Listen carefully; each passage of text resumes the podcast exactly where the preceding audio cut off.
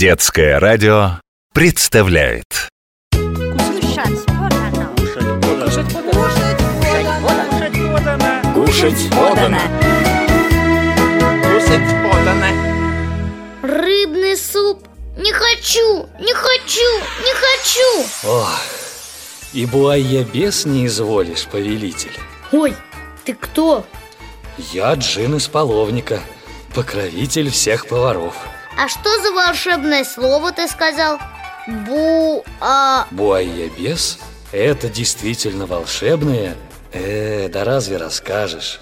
Это попробовать надо Раз, два, три Ура! Теперь я верю, что ты настоящий джин Перенес нас на море Но уже вечер, все лодки на берегу А что это за люди сидят вокруг костра? Рыбаки Они недавно вернулись с базара Продавали утренний улов Э, Видишь, над костром висит котелок Да, что они варят? Похлебку, которая через несколько столетий станет знаменитым деликатесом французской кухни. Так мы во Франции? Да, в пригороде Марселя.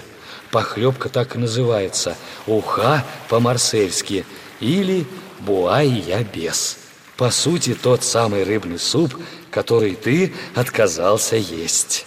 Хитришь, от их котелка скорее пахнет помидорами и чесноком Да, сначала в нем тушат овощи и приправы, а потом уж туда Ой, и сколько рыбы он бухнул в котелок в котел бросали все, что не удалось продать.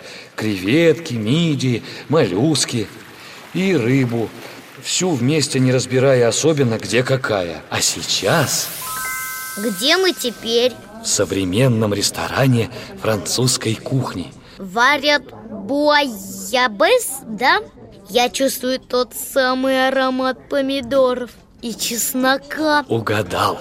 Но когда это блюдо стало национальной гордостью, его приготовление обросло всякими правилами. Считается, что надо варить вместе не менее пяти сортов рыбы, плюс креветки и мидии.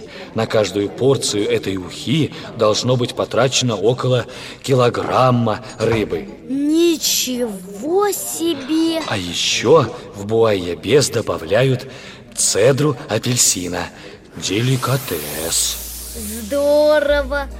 А я вот, я свой суп и без цедры съел Вкусно? Честно, очень Кушать подано.